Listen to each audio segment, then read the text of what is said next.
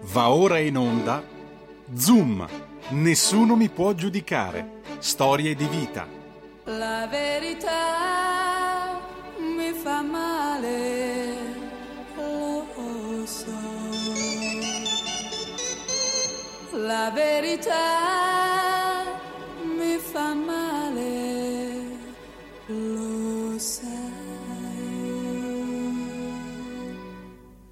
Nessuno mi può giudicare, nemmeno tu. La verità ti fa male, lo so. Lo so che ho sbagliato una volta e non sbaglio più. La verità ti fa male, lo so. Dovresti pensare a me e stare più attento a te. C'è già tanta gente che ce l'ha su con me, chi lo sa perché. Nel 2018 erano, secondo l'associazione che le rappresenta, circa 100.000 i bambini cresciuti da almeno un genitore omosessuale e sono mille i soci di Famiglia Arcobaleno, associazione che raccoglie genitori omosessuali, per un totale di circa 500 bambini. In altre parole, l'associazionismo generalmente raccoglie il 10% di un fenomeno e in termini numerici dal 2005 al 2015 sono passati da 10 persone a 1000. Amiche e amici miei, ma non dell'avventura, ben.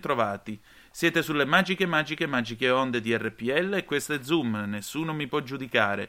Seconda puntata dello spin-off di Zoom, 90 minuti in mezzo ai fatti, in onda dal lunedì al venerdì su RPL dalle 10.35 alle 12. E io sono Antonino Danna. In questa puntata ci occupiamo di famiglia arcobaleno, se preferite dell'utero in affitto, che poi non si chiama così ed è vietato dalla legge, come ci spiegherà tra poco l'ospite della nostra puntata. Perché è un dato di fatto, queste famiglie esistono e in Italia ad oggi la maternità surrogata è ricercata sia da coppie omosessuali che da coppie eterosessuali, le quali non possono avere un bambino. Un report ANSA del 2016 racconta nel 1986 è nato il primo bambino da una madre surrogata, con la quale non aveva alcun legame biologico, dunque con impianto dell'embrione già fecondato nella gestante. Riguardo alle leggi, a distanza di 30 anni l'Europa è ferma un groviglio di restrizioni, situazioni non regolamentate o permessi to cure. Per Italia, Francia, Spagna, Finlandia e Germania si tratta di pratiche impossibili perché vietate. In altri paesi, come Belgio, Paesi Bassi, Grecia, sono tollerate e sono proibiti solo gli accordi che prevedono dei pagamenti con scopo di lucro, che vadano al di là dei rimborsi. Tra i paesi che non proibiscono ci sono anche Regno Unito, diversi stati degli USA, Canada, Giappone, Argentina, Australia, Repubblica Ceca e Irlanda. E poi c'è anche il Messico, come ci racconterà il nostro ospite. Uh, I principali paesi a cui ci si rivolge sono Stati Uniti, India e Ucraina. La spesa varia dai 10.000 ai 40.000 euro a seconda della nazione. E in particolare numeri precisi non ce ne sono. Secondo l'American Society for Reproductive Medicine, dal 2004 al 2011 il numero di nascite da utero in affitto è aumentato del 200%, mentre l'Osservatorio sul turismo procreativo parla di un flusso di un centinaio di coppie italiane l'anno che vanno all'estero. Fin qui le parole dell'informazione.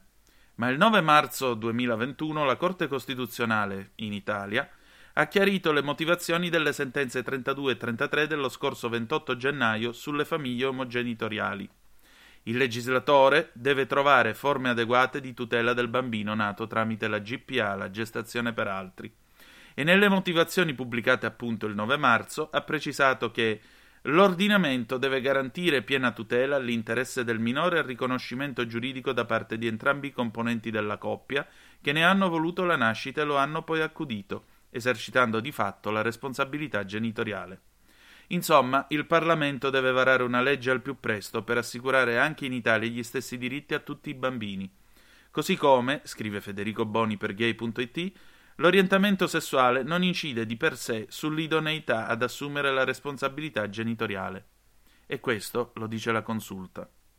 La Corte Costituzionale, per capirci, ha detto che il divieto, condannato dal diritto penale, di ricorrere alla pratica della maternità surrogata serve a tutelare la dignità della donna ed evita i rischi di sfruttamento di chi è particolarmente vulnerabile, perché vive in situazioni sociali ed economiche disagiate. Ma la consulta ha anche detto che, al di là del divieto, Occorre tutelare i migliori interessi del bambino nei suoi rapporti con la coppia, sia omosessuale che eterosessuale, perché ricordiamo che alla maternità surrogata ricorrono anche coppie eterosessuali.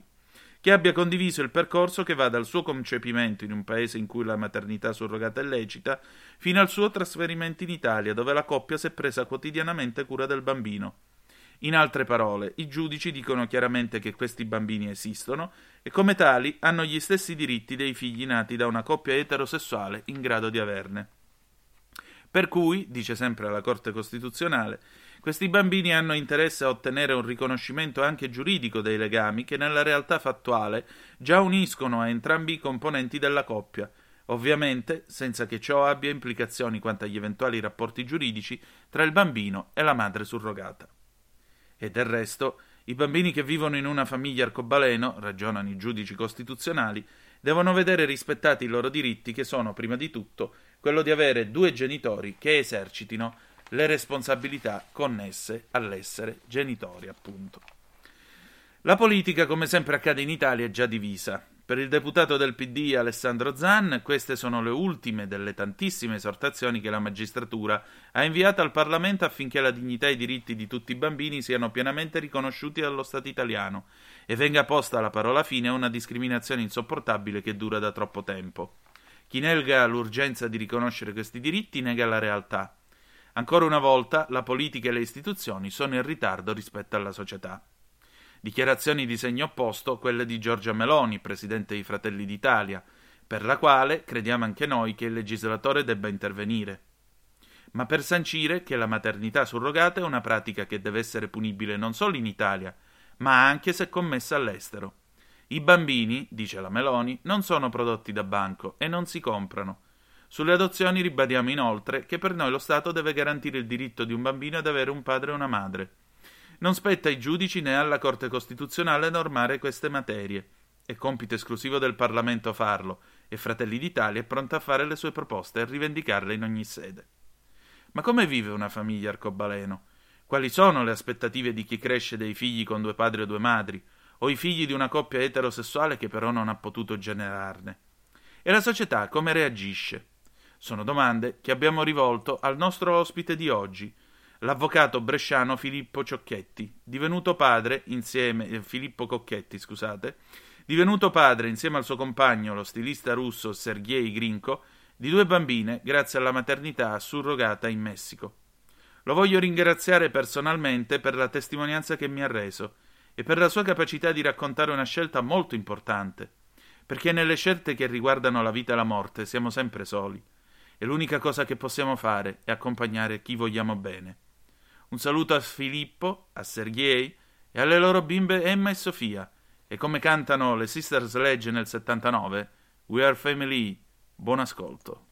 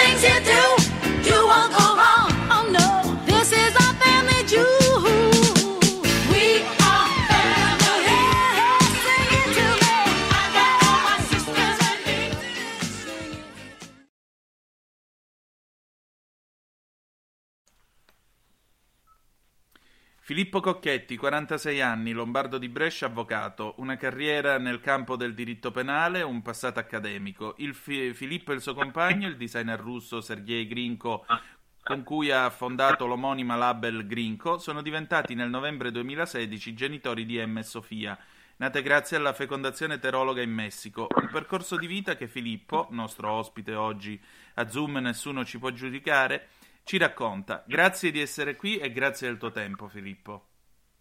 Buongiorno, anzi sì, buonasera, buonasera a tutti, grazie a voi dell'invito.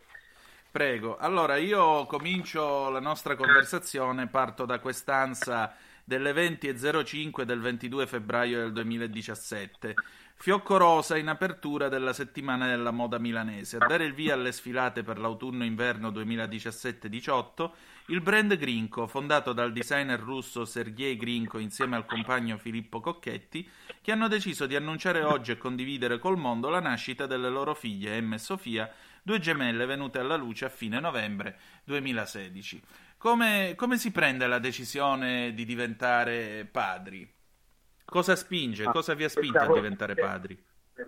Pensavo che la domanda fosse rivolta a perché avete deciso di chiudere la sfilata del, del- del marchio del mio compagno uscendo in passerella, era semplicemente perché eravamo talmente felici che lo volevamo, lo volevamo, lo volevamo rendere, rendere conosciuto al mondo e sicuramente una passerella è stato sicuramente un grande, un grande viatico. Certo. Eh, perché, perché siamo, eh, posso parlare a titolo personale, perché ho, ho maturato la- la- l'esigenza di diventare, vada bene le parole, l'esigenza, perché per me è stata una necessità, una, una necessità che nasceva da una, mm, da, da una tavica forse eh, voglia, perché io fin da sempre ho, ho maturato questa quest- idea, questa, questa proiezione di me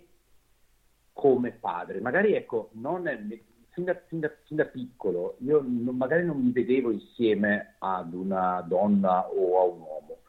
Quindi si, si chiede ancora di più eh, quando, da sempre. Eh, da sempre io ho avuto questa, questa idea, per cui io mi vedevo fin da piccolo, dirò una cosa, addirittura mi vedevo nonno, quindi circondato da figli di miei figli, perché sapevo che erano miei figli, quindi non che il cosiddetto zio, piuttosto che circondato da bambini, no, no, figli dei miei figli addirittura, forse anche perché diciamo, non ho avuto i nonni, perché sono a mia volta figlio di genitori anziani, e infatti lo dico, io sono un papà anziano, purtroppo a 42 anni e mezzo ho messo al mondo le mie figlie. E invece dico assolutamente i figli si fanno molto prima, questo lo dico. A mia, a mia volta genitori, mia madre ha 40 anni, mio padre ne ha avuto 37 e mezzo, e sono ancora grazie a Dio vivi. Eh, per cui perché, perché? Perché era quasi un'esigenza, non voglio dire fisiologica, però eh, una- un, un richiamo, un- una, diciamo, una necessità di prosecuzione della specie, ecco, mettiamola in questo senso, che non doveva necessariamente avvenire, io lo dico, non, lo- non lo dico soltanto qui, l'ho sempre detto in tantissime anche altre interviste, non doveva avvenire necessariamente rivedendo me nelle mie figlie. Io ho fatto questo passo, lo voglio dire sin da subito, non per- perché volessi questo, ma perché sono stato anche comunque in ogni caso costretto a farlo. In, in Italia purtroppo non, Filippo Rocchetti in quanto single, perché di fronte allo Stato io sono, sono questo, perché sì, vabbè, ci siamo uniti successivamente civilmente, ma allo Stato non siamo sposati perché ben chiaro è la differenza tra unione civile e matrimonio. Certo. Però io come, come Filippo Rocchetti eh, di fatto avrei assolutamente adottato. Purtroppo mi è stato impedito e, e quindi ho dovuto ricorrere a questo. Eh, questo sono assolutamente l'uomo più felice di questo mondo con le mie figlie, eh, però è stato per me una, una necessità, un percorso obbligato, ecco, questo concetto. Ecco Filippo, quando si parla di ricorrere alla fecondazione eterologa, alla, a quella che viene chiamata maternità surrogata, in questo paese molto spesso c'è chi improvvisamente si alza e grida e no, è un utero in affitto, posto che questo riguarda anche tante coppie eterosessuali che non riescono ad avere eh, un figlio, ma in realtà noi prima di eh, cominciare questa nostra conversazione abbiamo parlato un pochino e tu giustamente mi hai spiegato che non c'è nessun affitto e non si sta comprando proprio nulla. Ecco, ci puoi raccontare che cosa, che cosa vuol dire questo grandi, percorso? Bisogna fare dei grandi distinguo mm, nella misura in cui esistono al mondo paesi dove la, la, gestazione per altri, quindi la, la, maternità surrogata, non è vietata. Okay? Quindi paesi in cui questa pratica non ha una regolamentazione e quindi poiché non è vietata si ritiene lecita. Vedi Ucraina, India, una, una serie di paesi. E paesi dove diversamente invece, vuoi anche per uno sviluppo culturale, ancora prima che giuridico, si è arrivati a una specifica regolamentazione della maternità surrogata, per cui noi abbiamo paesi come gli Stati Uniti, che sono paesi di common law, dove appunto non c'è una vera e propria legge scritta, quindi ci sono una serie di regolamenti e di sentenze che comunque regolamentano questa materia, in cui vi sono stati che specificatamente la regolamentano e altri che addirittura invece la vietano, vedi ad esempio lo Stato di New York. Ok? Certo. Paesi diversamente come la Confederazione canadese o la Confederazione messicana, dove specificatamente all'interno degli stessi, proprio perché sono confederazioni, quindi sono stati federali, alcuni stati addirittura nei loro codici, nel loro codice civile, nella fattispecie proprio, che sono codici molto moderni, sicuramente, quello ad esempio canadese, quello messicano sono pressoché identici, eh, e, e, hanno anche gli stessi, stesso periodo di di, di promulgazione, siamo alla fine degli anni 80, fine anni 90, specificatamente, dettagliatamente regolamentano quella che è la maternità surrogata e tutto il procedimento che, per quello che può riguardare sottoscritto, eh, è avvenuto addirittura con un atto pubblico davanti al notaio, perché così prevede il codice civile per cui, di quel paese. E, eh, e quindi è su base esclusivamente volontaristica, per cui la gestante che non ha ne- assolutamente e necessariamente alcun genere di legame biologico con il feto, quindi con, con il nascituro, prende e, ha, eh, una, e deve avere una condizione economica che pre- prevede una redditualità che non può essere inferiore ai 20.000 dollari l'anno, in un paese come il Messico comunque non sono assolutamente bassi, eh, e prevede che abbia una determinata età, quindi che abbia una determinata anche maturità psicofisica, per cui deve avere non, non, meno di 25 anni, non più di 35, che abbia necessariamente avuto almeno due gravidanze sue proprie. Quindi soltanto se ricorrono tutte queste condizioni, la gestante può dare il proprio contributo.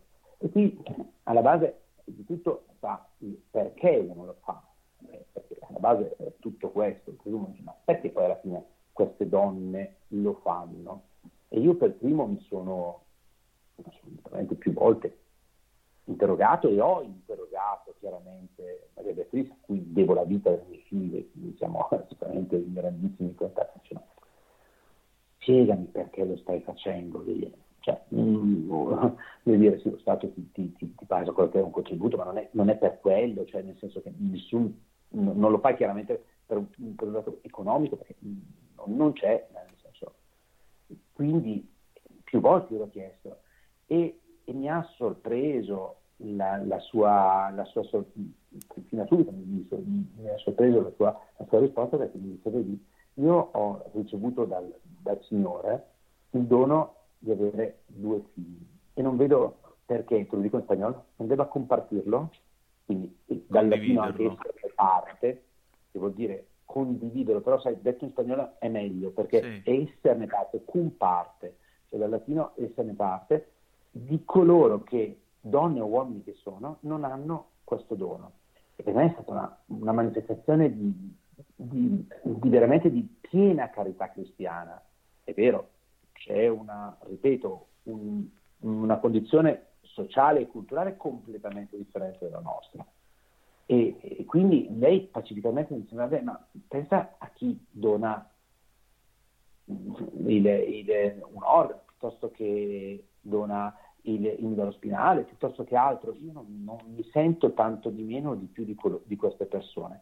È chiaro che per noi ovviamente l'idea di gravidanza, tutto quello che è, come è possibile, però è questo. Tieni in considerazione che vi sono le massime garanzie ovviamente a favore della, della gestante, perché, perché ovviamente deve esserci anche soltanto il minimo rischio, è ovvio che comunque in caso viene privilegiata la sua vita rispetto a qualsiasi altra cosa, per cui cioè, ci sono una serie, ma che sono stabilite dal codice proprio, per cui non, e, e, poi ratificati in questo atto pubblico notarile, per cui insomma, è tutta una cosa che è seguita poi dal Ministero della, del, che viene mandato al Ministero dell'Interno e al Ministero, e, e, e al Ministero della Salute, nel caso di penso loro. Eh, quindi ecco, questo quello che, quello che succede. Eh, e io penso che sia stata una cosa bellissima, quello, chiaramente ho ricevuto l'effettivo valore e quindi non so, ripeto, quando lo dico la gente mi guarda e dice ma però è veramente così, perché questo è quello che è successo, non ho proprio alcun problema di dire il contrario. Ecco, tu hai parlato della morale, hai parlato eh, anche diciamo così del tuo lato più privato, più intimo appunto. E mi hai raccontato che di questo ne hai anche parlato con un eh, frate francescano ad Assisi. E ah, che risposta ti ha dato? Pensa che sì, adesso quando ti raccontai questa cosa, eh, io non ho problemi a condividere questa cosa assolutamente. E, quando ovviamente io sono un credente praticante, non ho assolutamente alcuna, alcuna vergogna né, né, né, timore nel dirlo, eh, sono cresciuto in una famiglia cattolica, da ragazzo frequentavo la sede cattolica, quindi, senso, eh, vado a messa e, e, quindi, e mi piace peraltro. E le mie bambine chiaramente sono state assolutamente battezzate, avevo sei preti che volevano battezzarle addirittura, quindi e, e frequentano da sempre scuole, strutture cattoliche, frequentano adesso un asilo cattolico accanto a casa. Quindi, eh, conosco già tutte le preghierine che sono quattro anni, devo dire che sono molto brave. Eh, tutte le sere non, non, non, non possiamo pa- mancare alla preghierina, per cui anzi. E, dicevo appunto, ehm, tutto iniziò perché il percorso non è stato un percorso brevissimo, come spesso accade, in questi casi ho avuto ci ho messo due anni alla fine, per, eh, ci abbiamo messo sostanzialmente due anni perché, perché abbiamo avuto anche nel frattempo due aborti, eh, però ecco, è stata, chi mi ha dato anche una forza è stata proprio questa, è stata proprio Maria Beatrice che, che sostanzialmente diceva no dai, proviamoci ancora. Cioè, sì, e alla fine effettivamente ha avuto ragione, ce l'abbiamo fatta, ma tutto infatti iniziò nelle, nel Natale del 2014, quando io, il mio compagno e i miei due genitori, ripeto, mia madre del 34 e mio padre del 37, decidemmo di trascorrere il Natale a, ad Assisi, c'è un, un posto, sono, le eh, cosiddette terme francescane, sono delle proprie terme alla base di Assisi, questo è molto carino questo villeggietto, E, eh, e da lì poi la notte del 24 a, andammo io, appunto, io e i miei genitori a, a messa nella, nella basilica, quella basilica bassa, un'atmosfera molto particolare e c'era un confessionale. Io chiaramente ho confessato, ci ho confessato mio padre, poi mi sono confessato io, e dentro c'era questo anzianissimo frate, penso avuto allora più di 95 anni, perché veramente una persona sicuramente molto anziana, e io mi spiegai, mm, chiaramente facendo proprio tutto l'esatto percorso, per cui c'è una, una signora che dona l'ovulo, e poi viene impiantato, viene cosa. E lui mi seguì, vi assicuro che durò la, la confessione più di dieci minuti, ma non tanto di, in termini di, di, di, di come proprio per spiegare. E lui alla fine mi disse, va bene, io non so se ho capito, però lei va a generare vita, giusto? Sì, ci spero. Bene, allora sia ben detto. Io questa cosa me la ricordo tutta la vita, eh, è stata una cosa molto, molto bella, e lo, lo ringraziai, ci, ci, penso spesso eh, a, questa, a, questa, a questo momento. E infatti ti volevo leggere fanpage del 21 ottobre 2020. Sai che c'è stato questo documentario del regista russo Evgeny Afinevsky intitolato Francesco. Ecco, lui aveva mm. il Papa nel film cita una coppia. Si chiamano De Gregorio e eh, Andrea Rubera e Dario De Gregorio i quali appunto hanno inviato al Papa una lettera nella quale gli spiegavano di voler crescere i figli nella fede cattolica, perché loro sono appunto cattolici, hanno avuto eh, due bambini anche loro con la fecondazione eterologa. E poi naturalmente il Papa ha avuto modo di telefonargli addirittura dicendogli di essersi commosso e quindi spingendoli a continuare nella vita della parrocchia pur nella consapevolezza mh, che avrebbero potuto incontrare delle resistenze. Ecco, mh, tu eh, giustamente eh. hai raccontato una cosa molto delicata, devo dire la verità. Io ti sento anche contento e questa è una cosa molto bella. Eh, ma diciamo così, in questo paese eh, quanta, com'è l'atteggiamento nei confronti di, fauna, di, chi fa la scelta appunto della fecondazione eterologa o maternità surrogata che dir si voglia? Io in verità, e lo posso giurare, ma urlare giurandolo, non ho mai avuto, non, questo, non solo in questo paese, in nessuna parte in cui mi sono recato, alcun genere di critica, ghettizzazione, eh, piuttosto che anche soltanto velata ripeto, cioè, mi hanno chiesto di, di, fare qualsiasi cosa all'interno della, della scuola, il, il, della scuola dove ci sono le mie bambine, piuttosto che in parrocchia, piuttosto che da, dappertutto. Vi racconto anche un altro episodio eh, eravamo eh, una delle vacanze che suggerisco a chi ha i bambini piccoli, eh, adesso è un po', un po', difficile da fare chiaramente viste l- la pandemia, però noi l'abbiamo fatta per un paio di volte e eh, è stato utile perché obiettivamente quando hai bambini molto piccoli è uno, un sistema molto, molto semplice di, di, gestione. È la crociera, cosa che chiaramente se non, non avessi bambini magari non, no, sicuramente non, non avrei mai fatto ma invece l'ho apprezzata. Abbiamo fatto due crociere eh, nel 2019 e nel 2020 proprio. Tra l'altro l'ultima siamo andati in Israele, è stato bellissimo, per cui vabbè, ci siamo fermati via due, due giorni a Haifa perché siamo riusciti ad andare a Gerusalemme, veramente molto molto bella.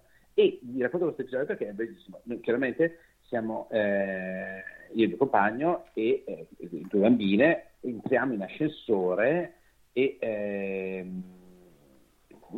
con loro due. Prima io, io, parlo diverse lingue, oltre all'italiano e inglese, anche tedesco, francese, ma, e, eh, parla, e c'era una coppia di, svizzeri, quindi diciamo di bambini tedeschi, e quindi mi ero rivolto con loro in tedesco, anche le bambine. Allora una signora tedesca eh, mi, mi, disse, si rivolse a me, mi, disse, mi guardò mi disse, ma voi siete i due papà delle bambine?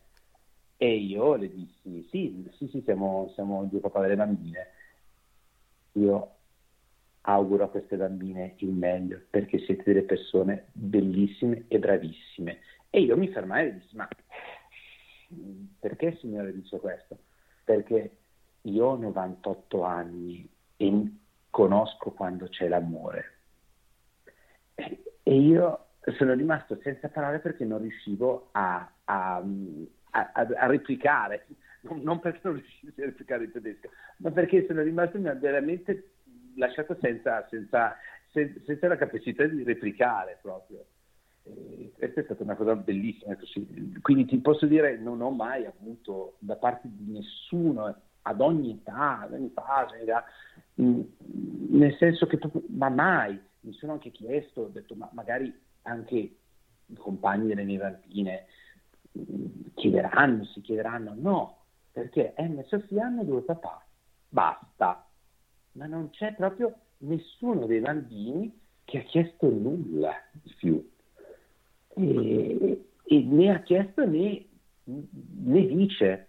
E, e questa è una cosa che, ripeto, non è, non, non, io per primo ho faticato all'inizio a comprendere, ho detto, ma, ma sembra, però è proprio così.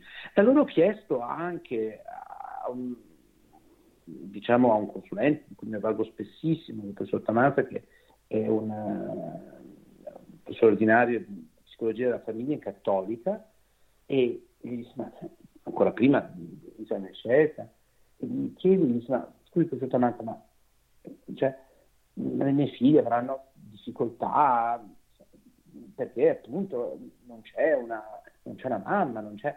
E questo mi dice, allora si ricorda, ci diamo chiaramente ancora di lei, pur avendo una profonda empatia e, e, soprattutto intimità anche, dice, non si preoccupi avvocato, si ricordi solo una cosa, che le figure di padre e madre sono figure sociali, non psicologiche. Quindi le sue figlie ritroveranno l'eventuale figura femminile in altre forme e devo dire che le mie bambine stanno crescendo come tanti altri bambini, famiglia arcobaleno, che conosciamo, era molto serena e molto tranquilla, te lo dico, senza, senza il rischio di essere contraddetto. Ma senti, tu ti sei mai posto la domanda, e credo proprio di sì, perché eh, mi sembri una persona molto, molto accorta e soprattutto molto capace di osservare i fatti. Eh, tu ti sei mai chiesto, un bel giorno arriva mia figlia a 15 anni e mi dice, ma mia madre dov'è?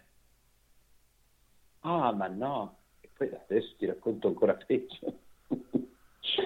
allora, io sapevo che sarebbe dovuto succedere. Quindi ritorniamo indietro un paio d'anni fa, siamo, era una, un sabato mi sembra, torno per la prima di, di pranzo, e sento una che dice mamma, mamma, mamma. E io, bianco, chiaramente, cioè, guardo il compagno ci siamo, adesso andiamo. Quindi io, pronto, perché appunto mi ero informato, ho parlato con diversi professionisti sul punto, mi hanno detto tu devi assolutamente sempre spiegare le cose come stanno. Quindi con molta tranquillità mi avvicino sul piccolo delle due, ma eh, ho detto ragazzi, però voi sapete che non, non avete una mamma, avete due papà. Questo mi guardano e dice, cioè, papà lo so benissimo, stiamo scherzando, giocando.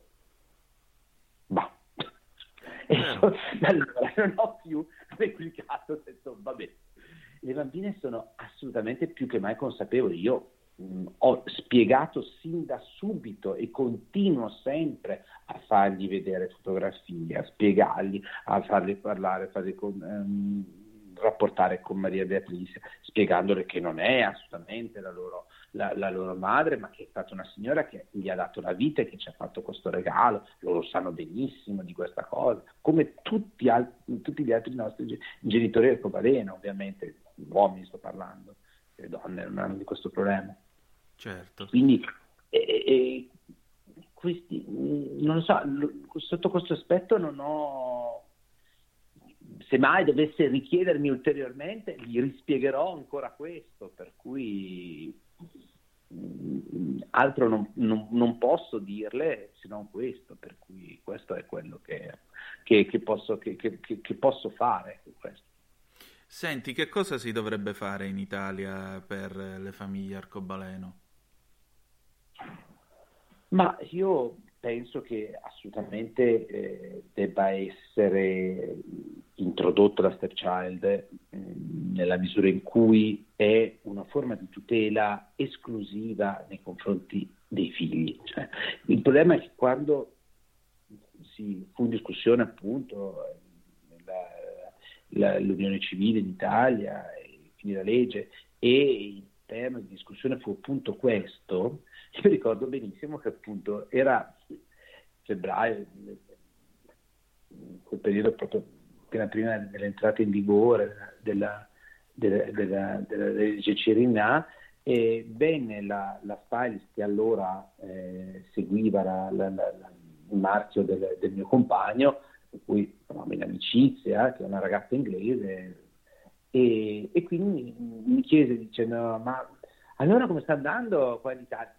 Chiaramente molto rumors in, in Europa, perché ricordo eravamo l'ultimo paese in Europa che non aveva una regolamentazione sulle unioni civili. Non c'era, cioè nel senso, non c'era né matrimonio, cosa figuriamoci nel Regno Unito, cioè matrimonio sessuale, e quindi eh, e io gli dissi guarda si sta discutendo in Parlamento, il problema fondamentale è eh, che non, non, non, vanno d'accordo sul problema della stepchild. E questa mi guardò e mi disse ma che male ha? Che male fanno i bambini? E non riusciva a capire questa cosa, perché cioè, il problema era ma perché si va contro questi figli? Questo è stato il, la, il, il, discorso fondamentale. Quindi io penso che ci sia stata una profonda disinformazione, per cui sembrava che la stepchild fosse una forma di invito, o meglio ancora di più, comunque di, ehm, di plus nei confronti delle, del, del, padre non biologico, della madre non biologica, allora quando invece era una semplice e maggiore tutela del minore. Basta, solo quello solo ed esclusivamente quello, per cui ehm, Filippo, questo è, dimmi, è, dimmi. La, è la cosa. Per cui questo è sicuramente quello per cui io spero si passi. Perché? Perché le forme poi surrogate di adozione e quant'altro mh, sono assolutamente, qui parlo da avvocato, assolutamente improprie, io ritengo, proprio perché non creano poi quello che è il, diciamo, da un punto di vista anche successorio e di parentela i rapporti per cui i bambini che hanno un'educazione speciale poi non hanno gli zio e i nonni, questo è il concetto. Certo. Però sai, n- non mi stupisco perché e non mi voglio neanche stupire più tanto perché voglio ricordare a tutti che fino a dicembre 2015, quindi non dicembre del 1915, ok? novembre, eh, dicembre del 2015, grazie anche tra l'altro all'intervento aspettato di alcuni esponenti anche di destra, fra cui anche la stessa Mussolini se non ricordo male, si diede finalmente una regolamentazione alla filiazione naturale, perché fino ad allora i figli naturali non avevano i nonni. Questo nel caso in cui facciamo un'ipotesi, due figli naturali avessero perso in un incidente contemporaneamente i propri genitori, di per sé erano dichiarati arrestabili. Certo. Quindi non ci stupiamo. Ripeto, purtroppo però siamo ancora di fronte ad un legislatore che è molto più indietro rispetto a quella che è la coscienza sociale, il sentore e la sensibilità sociale attuale, che ribadisco, io non ho mai avuto da parte di nessuno, quindi stato, grado, età, alcun genere di critica, di, di, di contestazione, di, di, diciamo, ma, ma, neanche velata. Questo è quello che neanche lontanamente percepita, anzi soltanto e sempre di grande supporto, di grande stima, ma che bello, ma che bravi, ma dai, queste sono le espressioni che ho sempre ricevuto, ok, sono circondato da falsi, però non mi pare. Questa è la condizione. Senti, che consiglio daresti a chi vuole avviarsi su questa strada?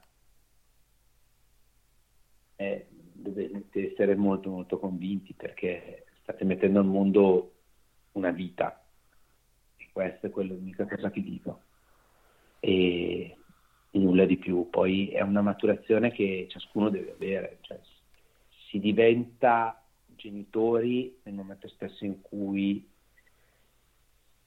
si prendono in braccio i propri figli questo sì e quindi però bisogna capire prima che questo è un, è un grande passo, è un grandissimo passo, perché quella persona che nasce non ti ha chiesto di venire al mondo e quindi tu devi dargli il massimo.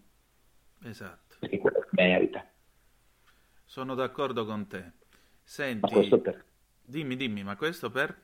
Ma questo per tutti, non solo per chi è omosessuale e decide comunque di, di intraprendere la, la, la, la, scelta della fecondazione enterologa e quindi la maternità surrogata per diventare padre.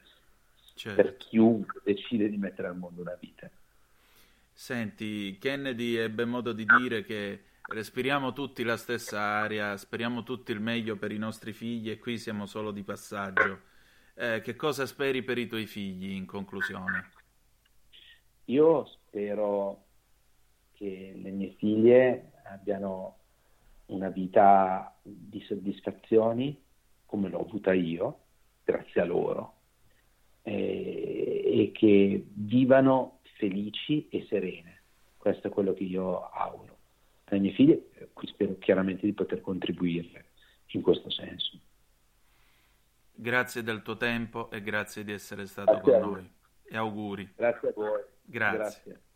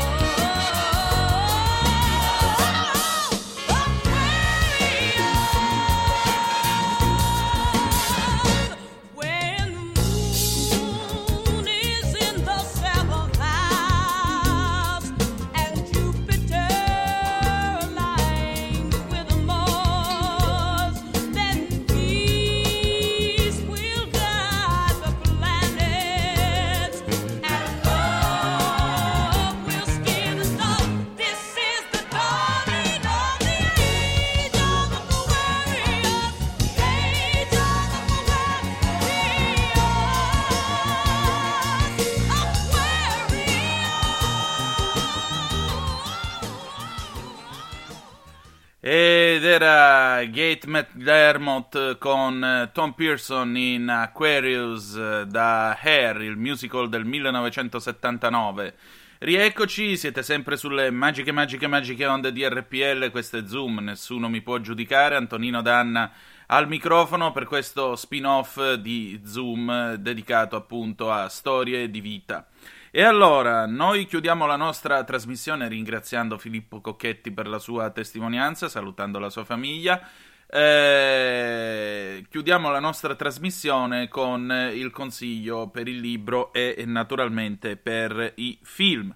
Allora, per quanto riguarda il libro, vi suggeriamo Famiglia Arcobaleno, consigli e testimonianze di mamme lesbiche single per crescere figli felici e orgogliosi di sé. Un libro di Elizabeth O'Connor di 270 pagine, lo potete trovare anche sul, um, sul uh, come si chiama? Sul oddio santo non mi vengono le parole.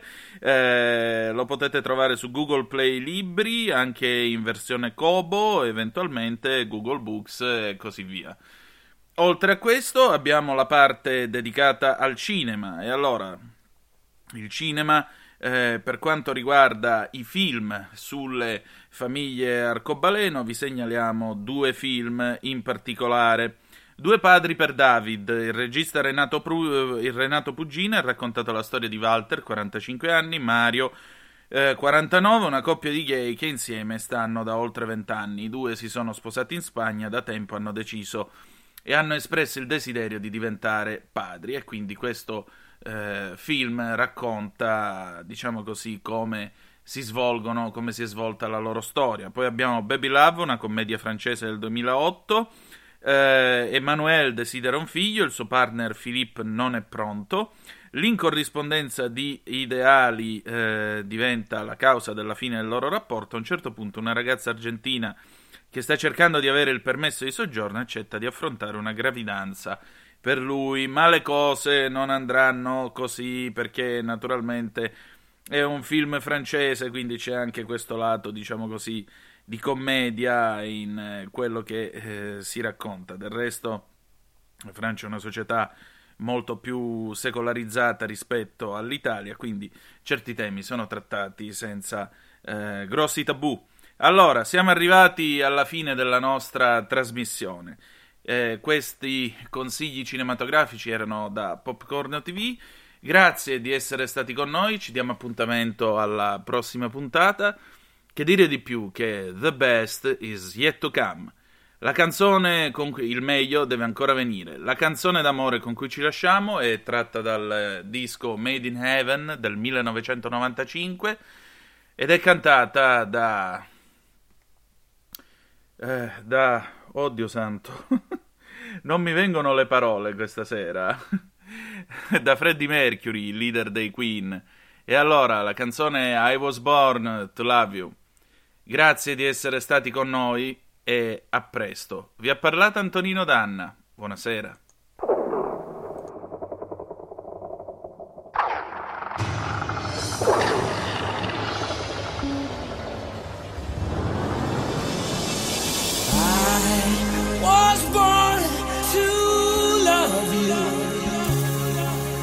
with every single beat of my heart. Yes, I was born to take care of you every single day.